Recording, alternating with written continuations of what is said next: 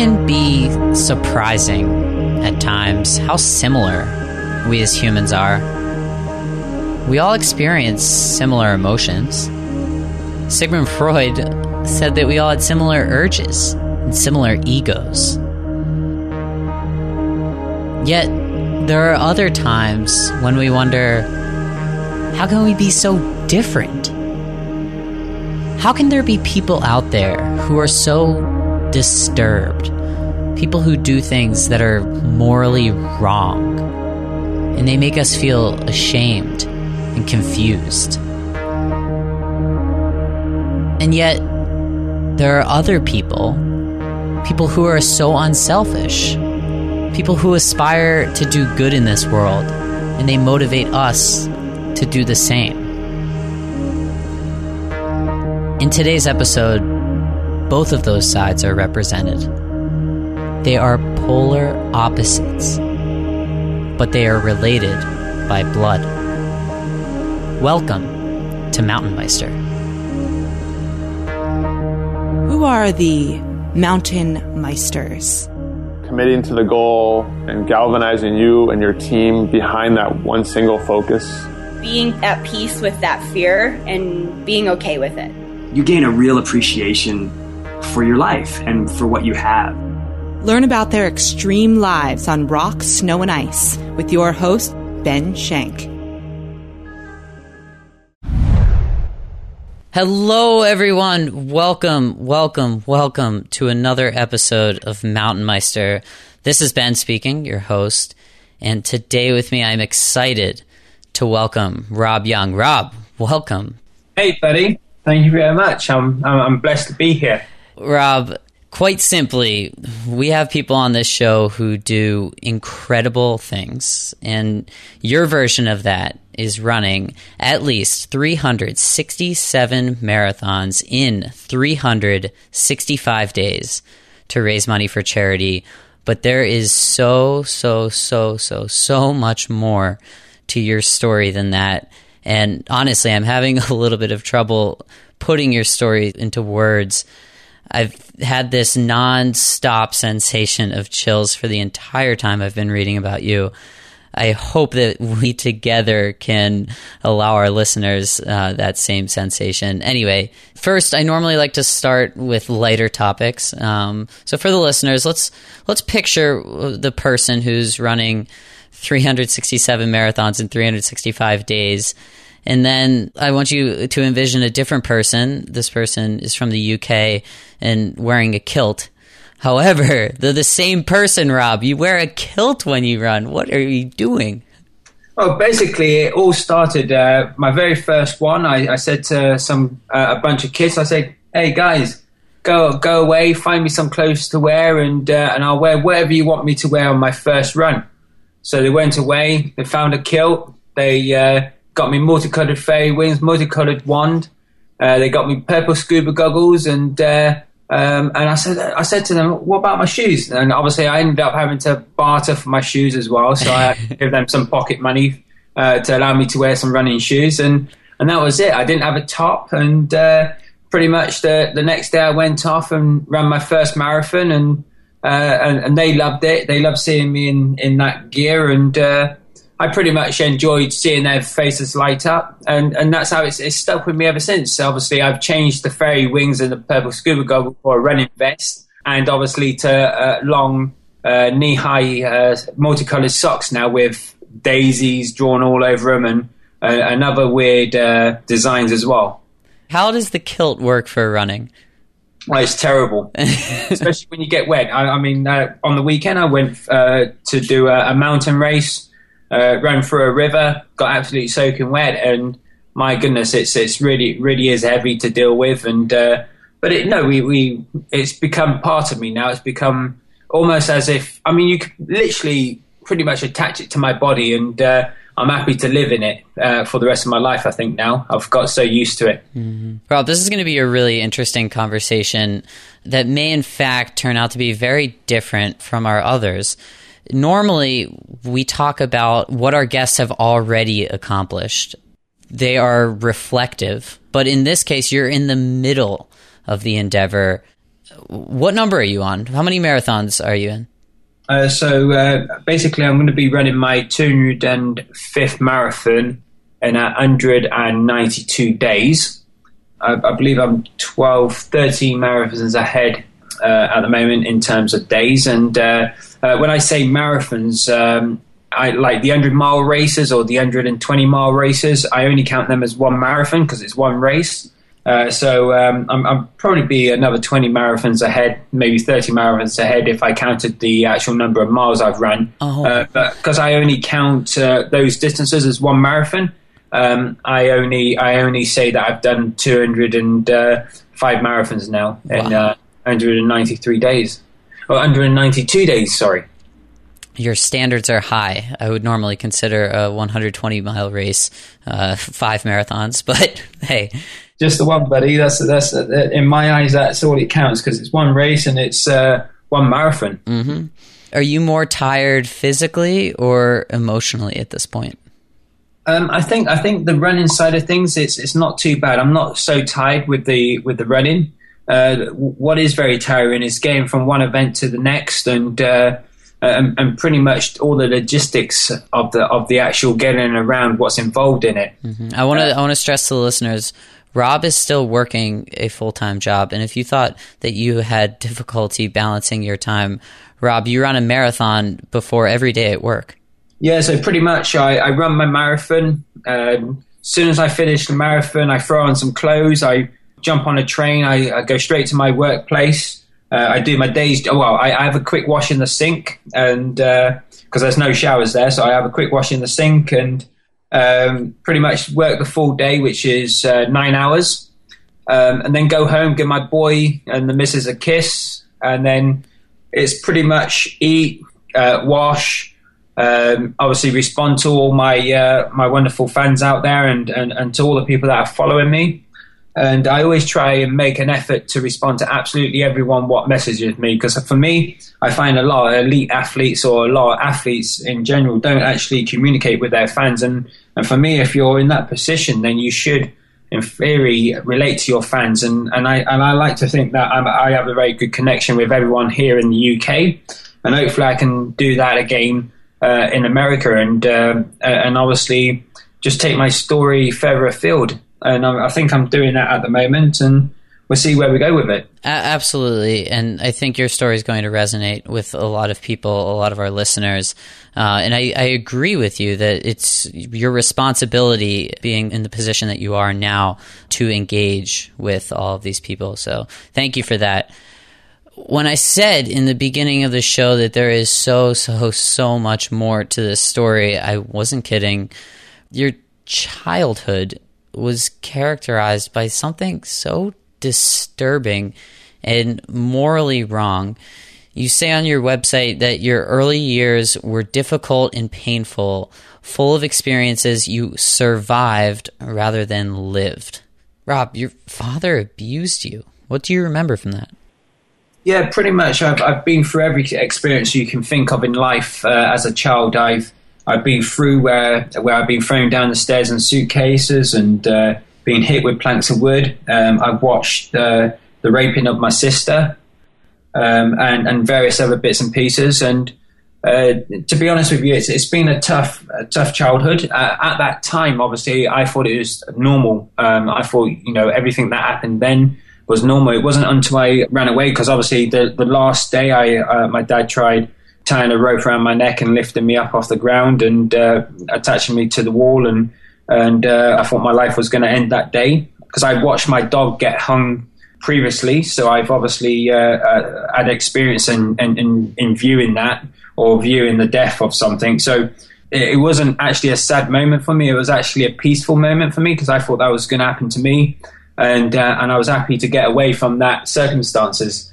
And um, I, I didn't know any different uh, than than that. And then obviously when I we ran away and I got taken into an orphanage and uh, I was moved around uh, the country until I got um, got adopted uh, at the age of eleven.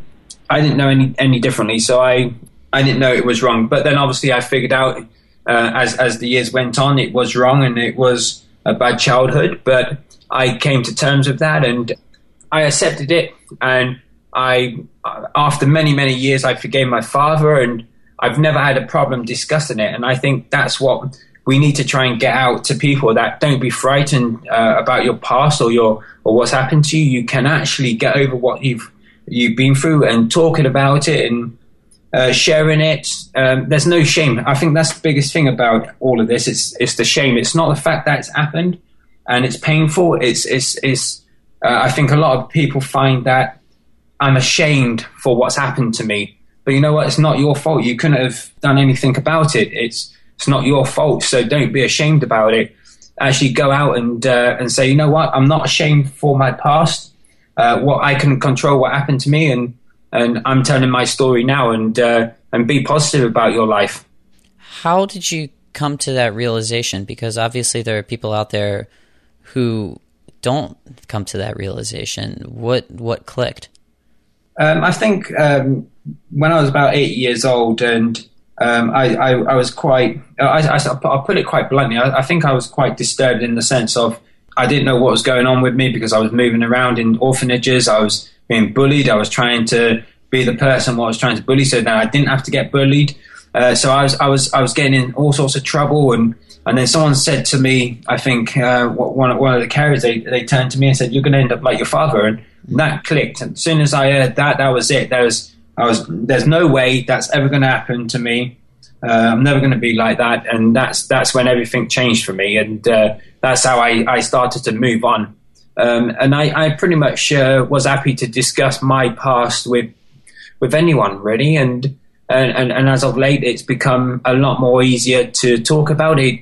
Yes, there are some uh, subjects which are touchy for me, but if I can share my story, then I think anyone else can share their story and uh, and pretty much move on with their life and just get over it. Really. You said that there are touchy subjects for you now, and I don't mean to press you too much, but uh, as you said, talking about it is part of the recovery process. What is touchy for you now?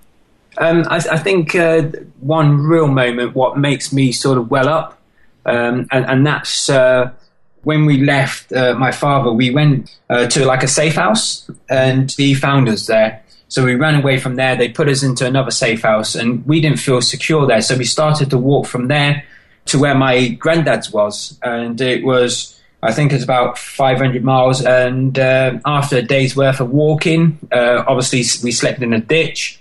Um, uh, a, a, car passed us earlier one one morning, going down towards. Uh, obviously, you don't know the the UK, I don't mm-hmm. think uh, too well, but basically from the north of England to the south of England, they passed us uh, going down, and uh, on the way back, they've obviously saw us again, and uh, they pulled over, and um, the guy got out, and and I was trying to protect my my mother and my sister. And then obviously you could see that I was in distress, and he got the uh, the lady that he was with um, out the car as well. And uh, eventually everything was okay. And they took us off to a sort of like a roadside restaurant. Mm-hmm. And there was, uh, sorry, I'm, I'm uh, breathing heavily now because I'm talking about something which I've never actually spoken to anyone else about, actually. Um, so. Take your time, Herb they took us to um, the, a, a, restaurant, and I've never really had any real good food my entire life. And um, uh, my my mum would have to make a pot of stew, and that would have to last me until the end of the week, uh, pretty much one whole week.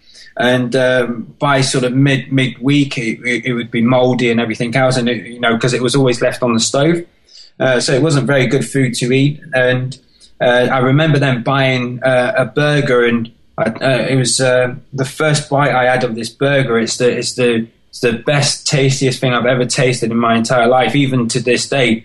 And I remember it quite clearly, obviously having that, and, and that really touched me. That someone else was there to care enough to give me something which I never had in my entire life, and that's I think that's what I want to do now. I want to inspire people to uh, to open up and, and, and don't be frightened and don't be scared because there's always people like me what's there to to back you up and always uh, there to help you out. Have you ever been back to taste that burger again?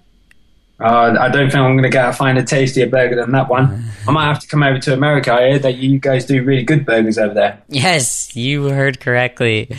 The burgers here, good is probably an understatement. They are juicy, dreamy, As you can tell, I'm very hungry right now. And to be completely honest, I've heard that the burgers in England are terrible. So, Well, I, I probably agree with you. I've, I've, I've seen some of the TV programs, and it's been a bit of a dream to come over there and, and taste some of your burgers and race some of your races over there. So maybe I can do both at, uh, at some point down the line. we would absolutely love to have you, Rob. And for the listeners, we're going to talk about ways that we can make this happen after our discussion here. Let's go to the running now, Rob, and we can talk a little bit later about how you reflect on your childhood experiences. I mean, you've you've had a a recovery process, as you said. Do you think that the running is part of the recovery process right now?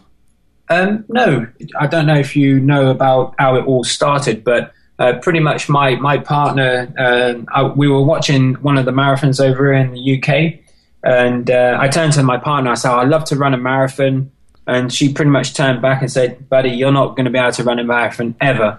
So I said, "You know what? I can run ten marathons," and then she said, "No, no, I bet you." Blah blah blah blah. Um, that you can't do it, and I said, "Yes, I can." Okay, that's it. I'm doing fifty. I got to fifty, and I was like, I'm, I'm not doing anymore. That's it. I'm going to try 50. And we started off, and uh, it, it just progressed from there. And I've always wanted to raise money for free great charities or, or, or some charities, um, which I've been through in the past. And uh, pretty much, I've always wanted to do a long, long distance and a, um, a long distance event. And uh, it all pieced together very quickly, and it all sort of gelled together, and, and that's how it all came about. One thing that I, I really love about running, I do a lot of running now, not not even close to the amount that you're doing. I shouldn't have even said that. That that just makes me feel terrible that I said that I do a lot of running. But What, marathons, or I'm training for the New York City Marathon. you got to do a certain time for that? I'm running it for charity as well. Okay. Um, I'm running for the Challenged Athletes Foundation. As our listeners know, they provide support to athletes with physical disabilities. Uh, Fantastic. really, really looking forward to it. But I'm doing that one time. You're doing a marathon every single day and more. As I was saying, I, I love how I can just get lost in my thoughts when I run. And you're spending a significant amount of your life running. I want to kind of dip into your mind. What what kind of thoughts are going through your head when you're running? Oh, to be honest with you, when I first started, I had every thought in the world. Um, once you run as much, uh, as many marathons as I ran in such a short period, there's, there's, uh, you pretty much thought of everything, and and then it, it, it comes down to more about having fun and interacting with everybody, and that's what it, I think. That's the beauty of running. It's the interaction of other runners, and I don't care about coming first. I don't care about coming last. My my for me, I'm doing a challenge. I got okay. Yes, I got to run at a certain pace because I don't think uh, for me uh, uh, as a okay-ish runner, um, I don't believe that I should be running. You know, really, really slowly. And like, I mean, I don't believe that I should be walking the entire race when I can actually run. Um, I mean, if I if I get to a point point where I can't run anymore and I have to walk, then yeah, fair enough. But um, for me, I, I think about number three because I always run the first three miles very hard and very fast.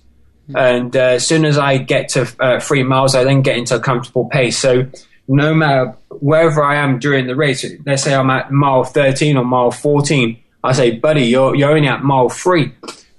So my mind switches back to getting back into that comfortable position.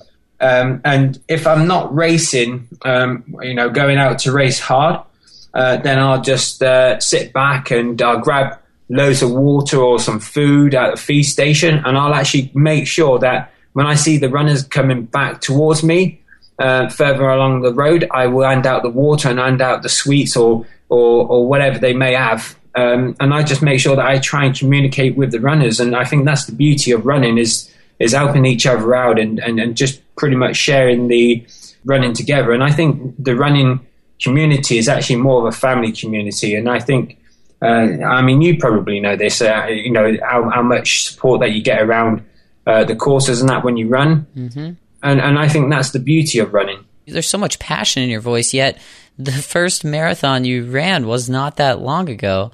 Did you ever envision discovering something like this? No, I mean, I it's, it's quite quite interesting because I've been tested uh, by over it. It's the national body, it's the Institute of Sports Exercise and Health, mm-hmm. and uh, they they've tested me at uh, quite a long um, extended period, and they've realised that I can keep running for hours and hours and hours and hours for as long as I really want to, at about eleven kilometers an hour. So I can I can run, you know, twelve hours 15 hours at 11 kilometers an hour, and I can keep at that pace for as long as I want to keep at. And um, I, have done stuff where I ran 60 miles to get to a race start. I run a marathon, and then you know I'll, I'll run off back to the station, which is another 20 miles uh, to jump on the train. So um, you know, one weekend I did uh, 303 uh, kilometers in uh, less than 46 hours and uh, again, that was fairly comfortable as well. Um, uh, but as long as I keep at that sort of pace, if I start going too fast or too slow, I get tired very easily because I'm I'm I'm out of my optimal prime uh, or my optimal mm. race pace, if I can say that. This is absolutely incredible, Rob, and I'm sure you've been told this so many times before. We normally like to get a gear recommendation from all of our guests. And I'll say that we don't always talk about gear on this show, but when we do, we prefer that it comes from a person who's going to run 367 marathons in 365 days. Rob, give our listeners something they have to have. Uh, they have to have a kilt to start with. they have to have long, multicolored socks. And uh, I don't know if you've, uh, I don't know if you can possibly post a picture of. Uh, um, maybe I can send you a picture and you can post what I wear I think pretty much everything that I'm wearing is is is is, is the standard. I, I, reckon everybody. I think every race they should have a standard kit list of a kilt in every race. In, in fact, let's do it. I love it. You know, there are zombie runs in the United States. There are paint colored runs. We need a kilt and colored sock run. Let's in, do it. let's do it. You will absolutely see a picture of Rob in the kilt and the colored socks on our website, mtnmeister.com, under Rob's Meister profile page. As we start to wind down, I wanted to return back to how you reflect on your childhood. Do you know where your father is now? Uh, I believe he's in prison. Um, he, I believe, um, he, he, he, got uh, done again uh, for for rape again, and uh, uh, I only found this out uh, some eight or so years ago when I tried uh, getting back in contact with my mother and that, but obviously that didn't work out too well. So I, um, I'm pretty much I've got my own family now. I've got two wonderful kids, and I got a, great partner. And and to be honest, I got a really good team around me, and I got a really good good place to live. And and uh, so life is wonderful for me. Uh, and I don't really want to do, you know, that that's that's that's the old family. That's that's my past and I, I believe my life and my family starts with the, my current family. Uh, and, and, obviously, uh, going forward, when my children have children, the family line starts with us. So there are many times when children with abusive parents grow up and do the same things uh, to their own kids. And you mentioned that somebody had told you that you would end up like your father. Have have you have you felt those kind of sick emotions or can you even relate to that? No, no, because for me, everyone chooses their path, and uh, um, if I chose the path which uh, most uh, psychologists or or most people say that you know, well, this percentage will go down that line because of their father or because of their past. I, I think that's total nonsense. I think I think that's wrong because everyone's got the choice in life. You've got a choice to do. I don't know, go to your car and get in your car and drive somewhere. I've got a choice to go and run a marathon. We all have choices, and therefore it's your choice or that individual choice to go and do those things uh, to that person. So if they go and do those certain things or whatever you do in life, it's your choice, and therefore you're held responsible for what you've done because it's your choice. That's an interesting point you bring up about choices. The human brain is just a weird, weird thing. Uh, you made the choice to run all these marathons. How have you changed as a person from the first until now? I think I've become a lot calmer. Um, I'm, uh, um, a lot quieter when I speak, or a lot quieter in person. Um, but pretty much, I I just uh, I suppose I, I see more of myself trying to inspire more children. Um, I see myself maybe not a role model because I think there's a lot of role models out there, but maybe I can at least try to inspire some people, and I and I see myself as that that sort of person is is um, I, I, can relate to people because I've I've been through it and I've I've been there and I've done it, and I think because I can relate to them, um, I have uh, a very good understanding, a lot more understanding than a lot of people, and and I think that's what people in this world with circumstances that I've been through, I think they need people like myself to be able to relate to in order to come out with their story and, and, and be um, open with, with, with, with themselves as well. Mm-hmm. So many inspiring people on this on this podcast who have faced adversity and rebounded from serious hardship. Uh, you're a perfect example of that. And when you have every reason to quit, whether it's in your current endeavor right now or what you faced as a child, for some reason, we as humans just keep going and we're so resilient. Uh, do you feel like consciously feel that resilience inside of you? Yes, definitely. I think everyone's got it. And uh, it, it's the, you know, it's the it, two, two phrases I use a lot is beyond limits and I think everyone can go beyond their limits. And there's another phrase which is never give up. And I think that everyone, if no matter what you do, when you start getting tired or when you're doing some work or whatever you're doing, you're getting to that point where you can't uh, go any further, and you say to yourself, "Never give up." You know what? You'll push through and you'll keep going, and then you'll end up reaching your your limits basically and you'll, you'll, you'll pass through those limits and keep going and and I think they're the two phrases for people to remember is beyond your limits you can achieve that and never give up because if you never give up you're going to reach going beyond those limits I've said this before and I will say it again we try to do a lot of things on this show but if there's one thing that we do really really well it's that we present things that are so incredible that it just really puts everything else in perspective. Thank you for telling us your story, Rob. I really enjoyed picking your brain. For the listeners, what Rob is doing cannot be done without support. I highly encourage you to check out marathonmanuk.com. I'll have the links posted to our website. You can learn a little bit more about Rob's story and really, really look at it and consider making a donation to help Rob come over and visit the US and run a few miles over here? Well, Ben, to be honest with you, there, there is there is a way where maybe your listeners can um, come and meet me, and uh, maybe I can meet them. Um, I'm I'm thinking about coming over to doing some. I think you've got a race which is Race Across America. Mm-hmm. Um, and I think I, I, might actually put in uh, for a few of those stages. And I mean, if the race organisers are very, very helpful and, and, and, look after me, maybe maybe I'll be able to uh, get some entries to go and run some of their races. And maybe if I can do that, I can come over and I can meet some of your guests and maybe meet you in, in person as well and, and, and say hello to you guys. I would love nothing more. And we'll get you a cheeseburger while we're at it. Uh, ben, one more question. Yeah, absolutely. Um, I got the I got asked this question. I think you should ask this question to every runner that you have on your show. If you could do one mile after you've done all your training what would be your mile time? And I reckon you should have a leaderboard. And I reckon you should you should say. I, I said to myself that I reckon I could do three uh, uh, four minutes thirty. Dean uh, Karnazes, mm-hmm. he said that he could do um, four minutes twenty nine. So he's a minute uh, uh, a second quicker than me. So I think we should put out maybe every time you do one, have a a minute mile or a, a, a one mile best effort. What could you do? One mile best effort. I love it. What could you do? I think that, well, uh, you know what? I think that I could do five forty-one. How's You're that sound?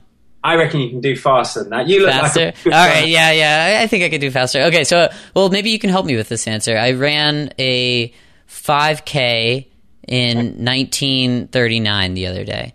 So those are 619 miles. What do you think I can do for one mile? Maybe five nineteen.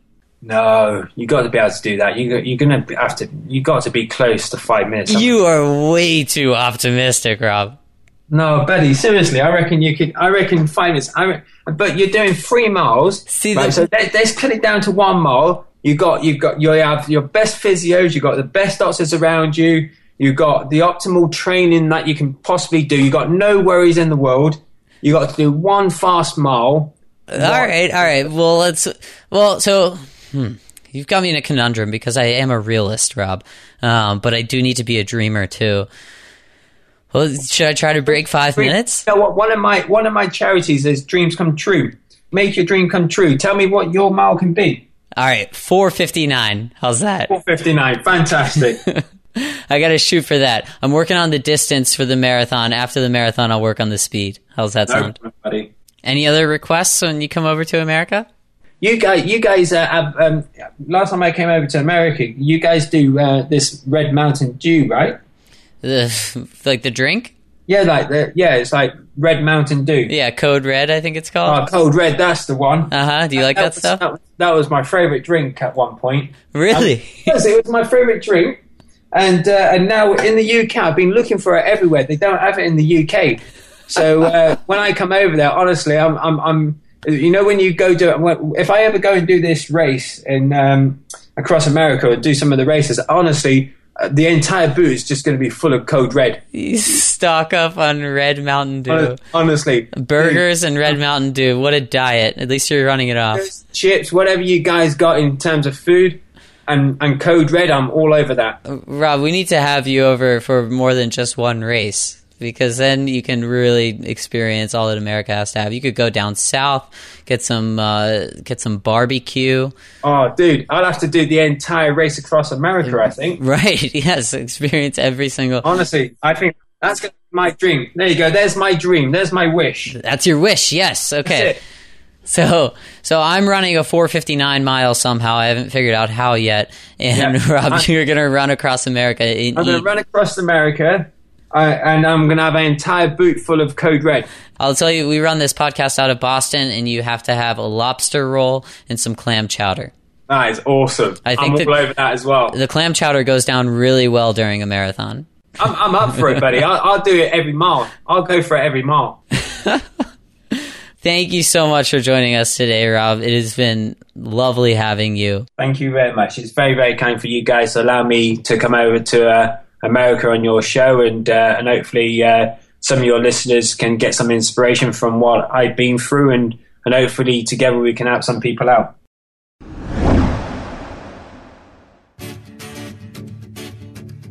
Hey everyone, thanks for listening to that episode with Rob Young, Marathon Man UK. One of those stories that makes the hair on the back of your neck stand up, and if for some reason this didn't do it for you, Rob has just created a video that tells his story with the Coldplay song Fix You playing in the background, and you might just shed a tear watching that. We have it posted to our Facebook wall. It'll also be on Rob's Meister profile page. Check that out. Also, consider making a donation so we can get Rob over here to try some American cheeseburgers, some Mountain Dew Code Red, lobster rolls, clam chowder, some southern barbecue, maybe some Georgia peaches, Florida oranges, California. Hmm, we'll stop there. Thank you for listening to me rant. If you like this podcast, subscribe on iTunes, Stitcher Radio, SoundCloud, or any other platform. I'm Ben Shank, and you've been listening to Mountain Meister.